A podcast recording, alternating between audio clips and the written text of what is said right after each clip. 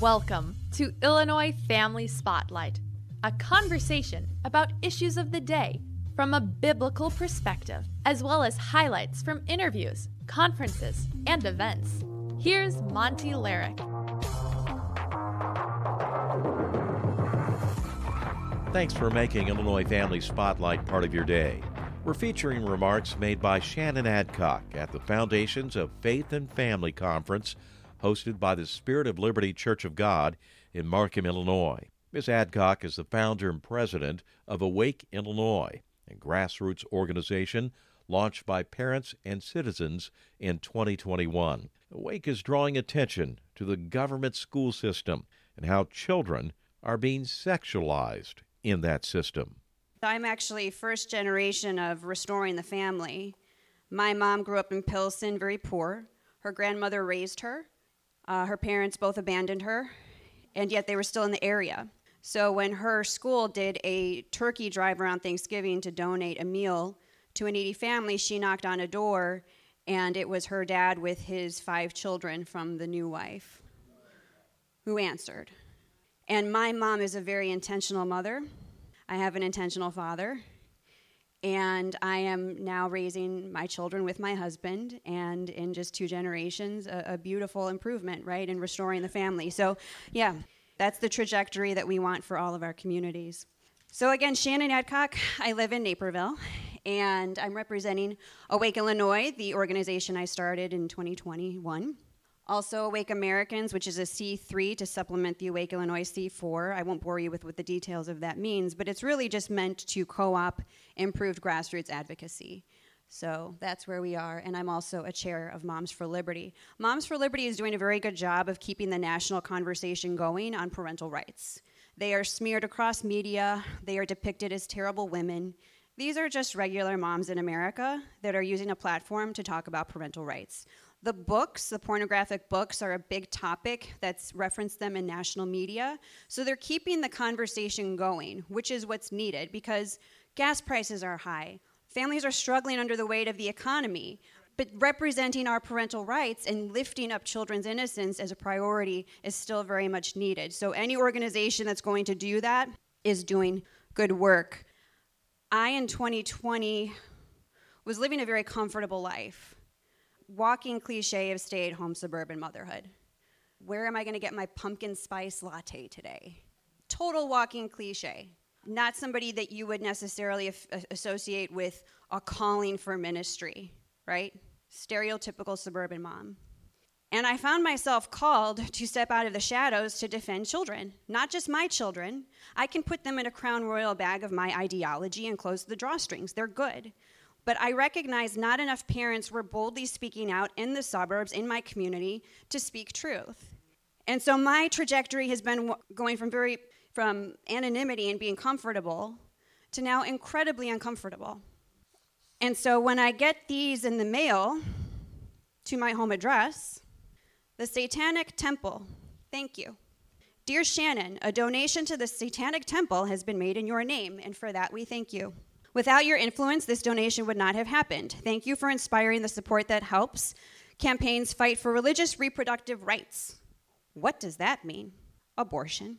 Promote satanic representation in public schools and public forums, and engage in other critical works for our community and beyond. We want you to know how much your contribution to the Satanic Temple's work is appreciated, so please accept our sincerest interests for helping to fund our efforts. Hail Satan, the Satanic Temple. People make these donations in my name and they arrive in the mail. Here's another one postmarked thinking of you as the stamp. So, this is a um, spiritual war, this is a calling, and where I live, which I would consider to be middle class, and where I think we need to wake up people and get them uncomfortable. In the middle class, this is one of discomfort. It's a calling of discomfort. And we have to get uncomfortable. So I've been uncomfortable for the last three years. I've poured a lot of my husband's hard earned money into this. It has really put us in the red in terms of something that I never thought I would put money into. But here we are. The people who are making these donations in my name, they are lost souls. But we are not. And so the good news is through this, I have found a wonderful army of parents And that's what keeps me going. Because in this same batch of mail will be thank you cards from, for example, a grandmother who called me and said, My daughter is very confused. She doesn't know what to do. She's dealing with something. And I was able to plug her in with a support group of parents that are dealing with the same thing. And so good work can be done if you keep on going. And I have awoken and cried out tears, and I was like, I don't know if I can do this anymore. The start of school, a man drove down our street and yelled that I'm a Nazi. Why am I doing this? I am just a suburban mom in Naperville, right? So, this organization that I started is genuinely meant to empower middle class people to get uncomfortable because our motto is we can't be canceled.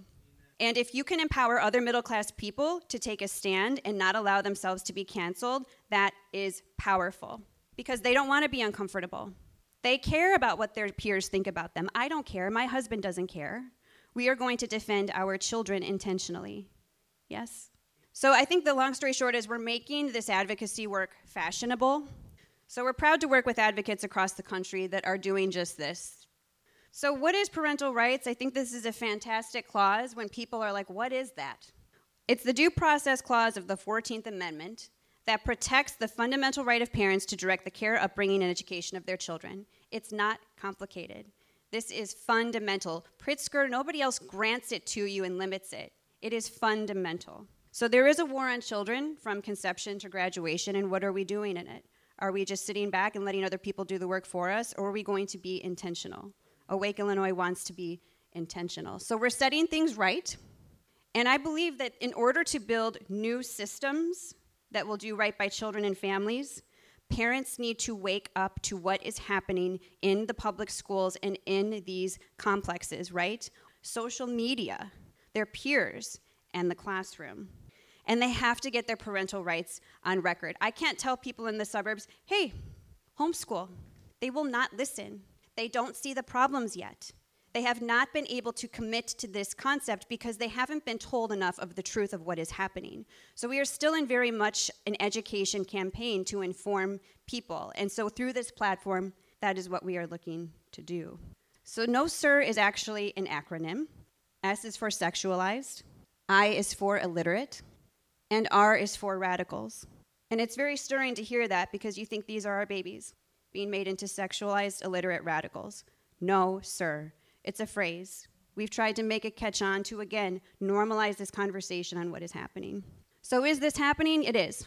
Just 30% of students can read at grade level, 26% do math at grade level. So, these are the stats 87% graduate, but only 30% can read at grade level. Yet 90 97% of teachers are rated excellent or proficient. Property tax revenues up 33%, median home values up 5%. Look at the spending per student. Illinois, 12,000, higher than Michigan, higher than Wisconsin, Iowa, Kentucky. Illinois has the nation's highest property taxes and spends the eighth most per student in the country. At the end of the day, people need to see data. Otherwise, you're just a tinfoil hat wearing, complaining Christian conservative. The truth doesn't lie. 10 years of SEL in CPS. SEL stands for social emotional learning. It's basically an offshoot of communism conformity in the name of feelings. There's a big budget in this. Math proficiency in 2010 in Chicago public schools was 79%, reading 70%, budget of 4.48 billion. By 2021, they lost 63,000 students. Math proficiency was at 17% in 2021, reading proficiency 21% with a budget of 6.37 billion. The 2023 budget for SEL and equity 30 million. And yet, Pedro with the Chicago Public Schools said this is a wonderful sign of our district's progress. They're always good at backpatting. They're failing these children. And not enough people know about it. So now, through the COVID lockdowns and through everything that's happening in the world and culture, they're turning from equity, from SEL, to mental health. This is where they're going to infuse all kinds of mental health clinics and healthcare into public schools. Guess who else is going to join them? Planned Parenthood. Don't think they aren't. So, Chicago Teacher Union hypocrites abound. The teacher union puts out a lot of mailers about us. They don't like us, it's a badge of honor for us. However, they have an enormous amount of power. Don't be deceived. They don't just fund Democrats, they fund Republicans too. Many people are bought and paid for by the teacher union. You need to know that truth. Stacy Gates, the teacher union president, sends her child to a private school. She makes a handsome six figure salary. She has been very vocal about removing the Invest in Kids. which is a scholarship program, tax credit scholarship program that's going to be basically removed. How nice for her. Rules for thee, but not me. This is the hypocrisy of people we have entrusted with our children's souls. Shame on them.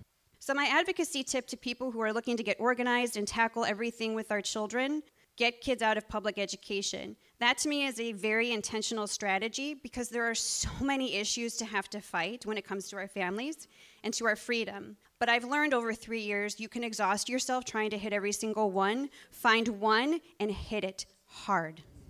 When you're in advertising, the marketing company knows that to advertise a product, somebody needs to hear it eight times before they actually remember to think about buying it at the grocery store. Advocacy, you have to say it even more times before people will get activated. Hit it and hit it hard. Don't whack a mole. In Illinois, it's like, oh my gosh, how many of the other issues? They're going to keep coming.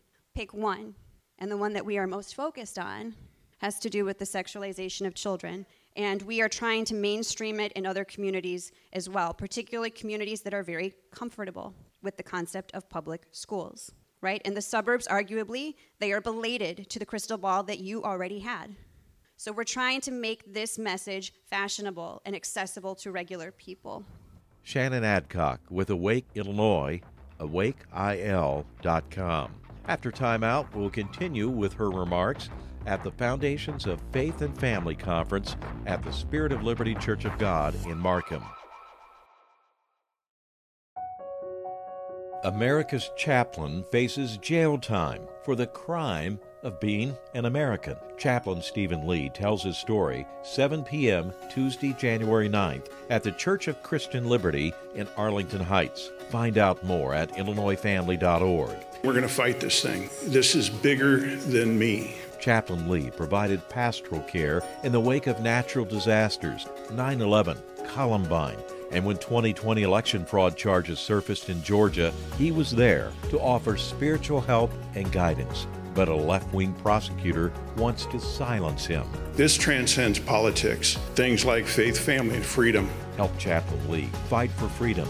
Join him 7 p.m. Tuesday, January 9th at the Church of Christian Liberty in Arlington Heights. Find out more at IllinoisFamily.org. Go to IllinoisFamily.org.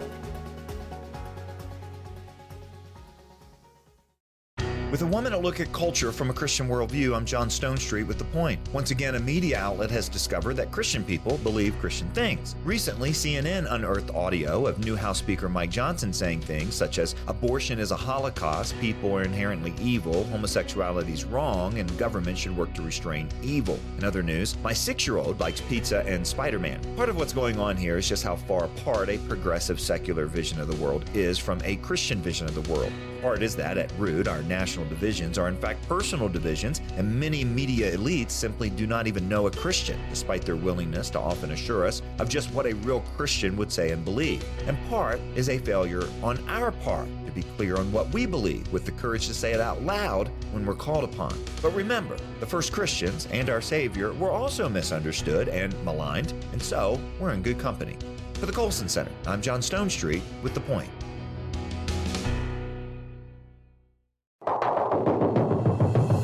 Thanks for joining Illinois Family Spotlight. We're highlighting remarks made by Shannon Adcock during the Foundations of Faith and Family Conference hosted by the Spirit of Liberty Church of God in Markham, Illinois. Ms. Adcock is the founder and president of Awake Illinois, awakeil.com. In this segment, she discusses the sexual synthetic industry. So, the sexualization of children is the centering issue, I believe, of the parental rights movement. Doesn't matter how you vote or if you've never voted. Nobody wants to see this predation on children. The awakeil.com slash opt out is the most visited page with thousands of visitors each month. That hasn't changed since that page first launched. So, the National Sex Education Standards, so they were developed by radical sex activists. National Sex Education Standards sounds very noble and it sounds accredited. It's not. It was developed by activists. It's very important to remember that. It wasn't a committee of parents and this goody two shoe group of people. No, these were radical sexual leftists. Okay, so keep that in mind. Well, guess what? Democrats wanted it signed into law. It was signed into law in August of 2021. It was voted for solely by Democrats. People need to hear this. Because if you want to have a policy discussion, you need to know who is adopting these policies. And it is very much one sided. School boards do vote on whether or not to adopt these policies, which is why we've been very vocal about who is running for school board and how much control they have over your tax dollars and over the curriculum. So, in Advocates for Youth, they are one of the groups that do these lessons. I'm going to just focus on kindergarten through second grade because they are the most vulnerable to predation. They do not have a constitution to defend themselves, defend their children's inno- their innocence. We have to do it for them. Understanding our bodies targets kindergarten. So, in this lesson, five year olds are instructed to use post it notes labeled penis, anus, and nipples for a class lesson. This is on the website. You can look at the lesson yourself. This was signed into law. If a school district adopts curriculum with the national sex education standards, this is a lesson that the teacher can pull out. Think about what you are doing to a child when they are desensitized to a concept of nipples, anus, and penis in a combined boy girl room. That is called grooming. And I can't tell you how many times conservatives get frustrated with our organization when we use the word grooming. They're uncomfortable with the truth, and they're uncomfortable that they have not tackled the truth themselves. But we're extremists because we're speaking the truth. I know we're not. Kindergarten. Now, this is the interesting part that people don't necessarily understand when they look at this lesson. It says you will notice that it refers to girls and boys and male and female when identifying parts. Lessons in higher grades use precise language to introduce a broader concept of gender. What does that mean? It means you can be anything you want to be because there is no God but you. Self is God. So, for a faithful community, we need to recognize gender ideology is the devil talking. It's luring you and saying, you can be God, you can change your own biological sex. This is being introduced in kindergarten. Park that thought. My Princess Boy is a book that's used. You can go through the text of that. I love my princess boy. Oh, he wants to buy a pink bag. It's normalizing the concept of gender ideology with kindergartners. It's important to see these things. I could just say national sex ed standards, do your research, but people don't do their research. there isn't a literacy crisis among our children, it's also among the grown ups. So, spoon feeding is the right phrase. Have to hand it to you on a silver platter. All right, then that's what I'm going to do. Come at me, Satanic Temple. I'm going to keep talking about this, right? Second grade lesson. When I saw this lesson was when I realized I have to put the full armor over our daughter who's in third grade. She was in first grade when I saw this lesson. This shocked me. This is when we took her out of public school because she was seven. Seven year olds are instructed to use post it notes labeled clitoris, anus, and nipples for a class lesson. Boys and girls together with post it notes. This is not about stranger danger or recognizing child abuse and trauma in children. This is grooming them to be desensitized to the most personal part of their genitalia. So if they want to get rid of it, at Lurie Children's Hospital Gender Clinic, big deal. Did a post it note about it in second grade. So they're supposed to read the name of the body part out loud. It's uncomfortable for me to read this to you as grown ups. Think about what you're doing to a child's brain and psyche when they're reading this in a second grade classroom. So there's the lesson. People need to see this. So imagine that little girl holding that, that word and holding it out in a classroom. So this is something my husband is very good at, and I get very frustrated by it because I see this and I'm like, this is evil, this is the devil, and I'm done. And he's like, but why? He gets frustrated with me because he does intentional Bible study and he has to break down the word, and I'm like, because it's evil and I know it and it's in my heart and I know it. But he's like, why? I need to know why. This is why. The agenda is activism and profit. It is an ideology that is harmful combined with people making money on that agenda. And you have to link this for people because there are analytical minds who can still, even when you've shown them that, they say, well, yeah, but you know, they need to know body parts so they know that they shouldn't have people to. No, look at who is profiteering off of this. A sexualized child is controllable and profitable. So the activism, the advocates for youth, this is right on their website. Tell me how this sounds to you. Advocates for Youth envisions a society in which all young people are valued, respected, and treated with dignity. Sexuality is accepted as a healthy part of being human, and youth sexual development is normalized and embraced. If you read through the whole thing, it reeks of communism. Conformity in the name of your sexuality where anything goes. But it's under the guise of diversity and inclusion and feeling so good. And we wonder why young people get caught up in this because it has all those noble sounding words. Don't fall for it. The profit part is, I think, one of the most evil components to this, the people that are making money on it. If you go to Great America or you go to Wisconsin, you pass a lot of pharmaceutical buildings in Lincolnshire in that area. AbbVie Pharmaceuticals, Lupron, that's used to castrate sexual predators. They're giving it to children to stop puberty. Does that not give you chills? It's a multi million dollar industry, and a person who adopts this notion of a sexual synthetic identity, as it turns out, makes that industry a lot of money. They are devoted to the need for pharmaceuticals and continued medication for their life. They're sterilized, they're mutilated, they are absolutely destroyed as human beings. Imagine this happening to a child. Governor Pritzker and his family are very much tied to the sexual synthetic industry, and I want you to know this term, sexual synthetic industry, for identities. Because we can't call it trans, we can't call it gender. This is an industry, sexual synthetic identities.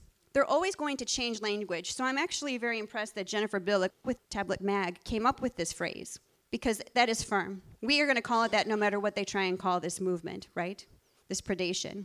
And Pritzker and his family are very much tied to it. But too many people in Illinois don't know.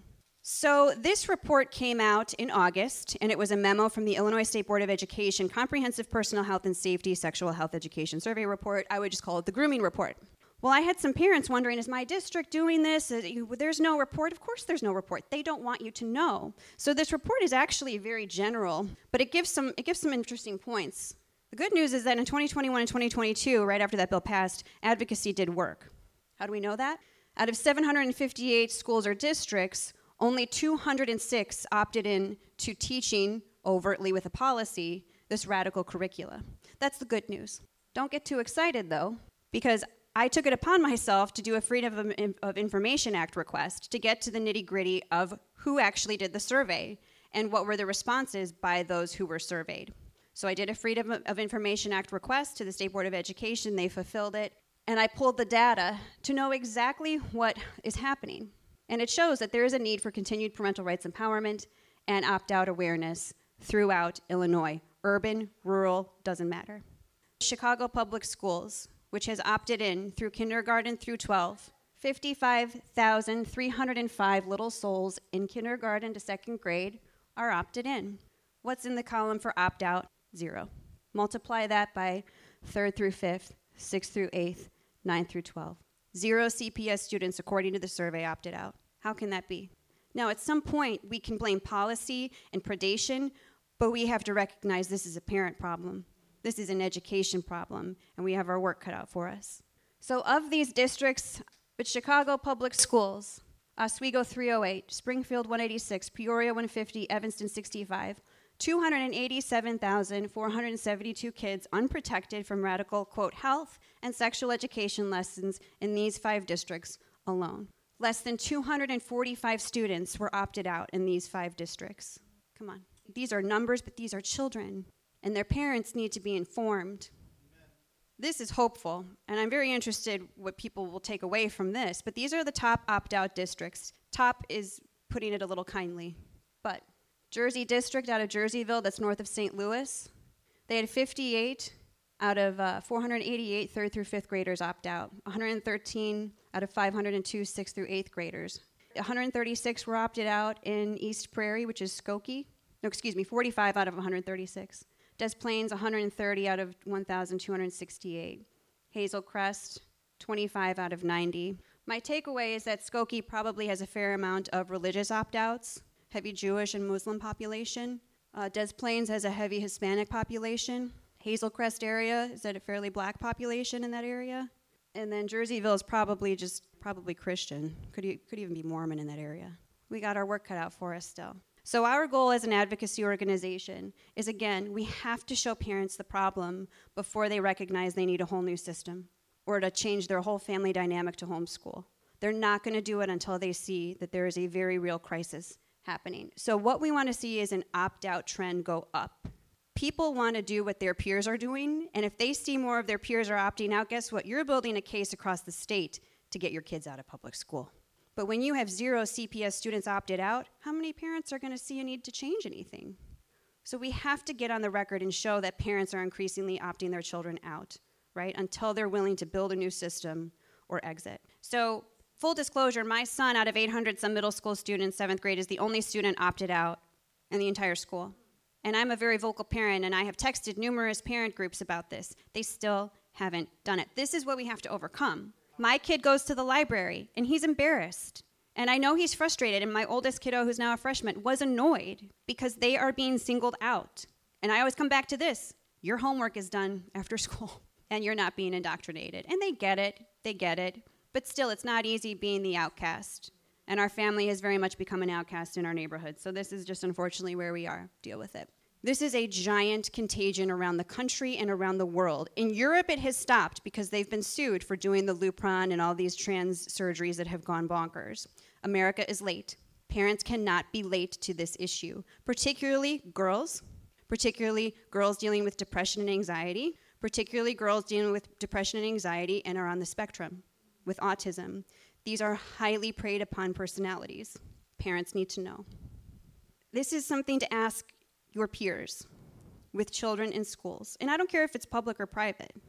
What comes to mind to a teacher's mind when they see your student's name on the class roster?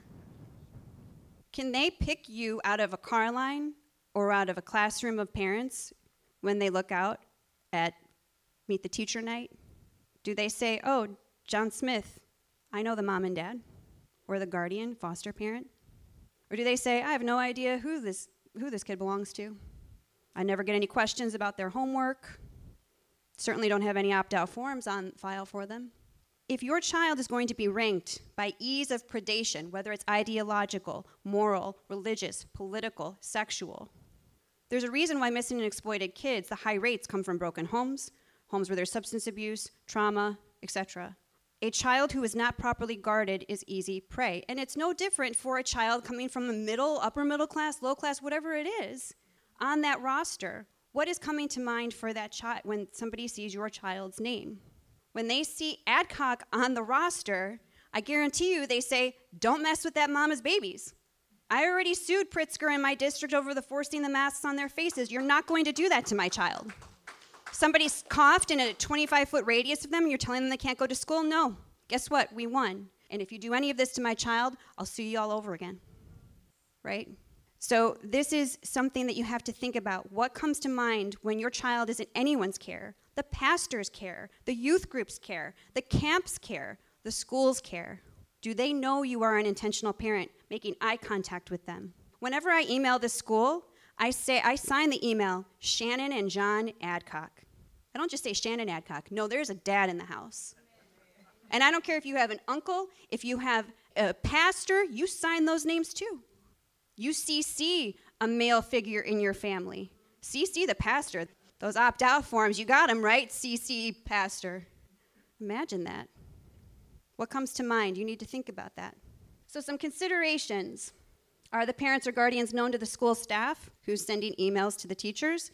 Did parents submit the opt out forms? And are you asking questions about the curricula that shows you're paying attention? Again, this is private school, this is public school, this is co op. What's going on with my kid?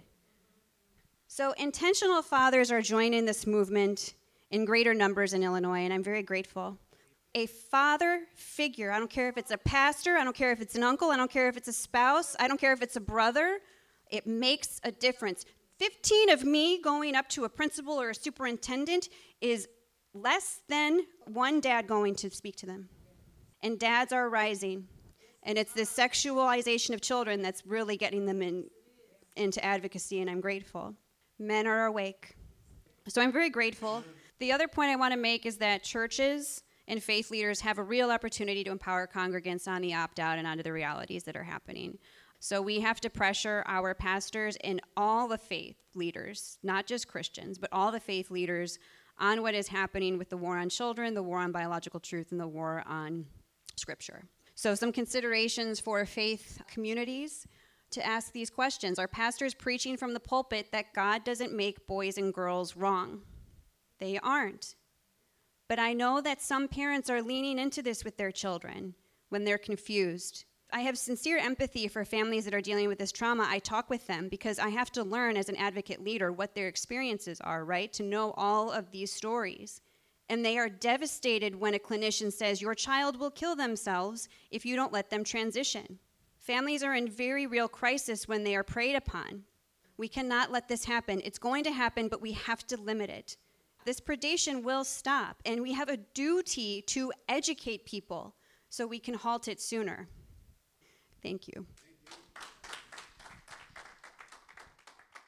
Shannon Adcock with Awake Illinois during the Foundations of Faith and Family Conference hosted by the Spirit of Liberty Church of God in Markham, Illinois. Please support the work of the Illinois Family Institute. If you'd like to give, click Donate on the IllinoisFamily.org homepage or call IFI at 708 781 9328. Be sure to join IFI for a special forum on dangerous drugs, 7 p.m. Monday, January 22nd at Grace Fellowship Church in Oak Forest. To find out more, click events at IllinoisFamily.org. Also, go to IllinoisFamily.org to sign on for IFI email updates. Keep IFI in your prayers and tell your family and friends about Illinois Family Spotlight. Until next time, stay healthy, stay active, and God bless. For more information about Illinois Family Spotlight, visit ifiaction.org. And to email questions and comments, do so at feedback at ifiaction.org.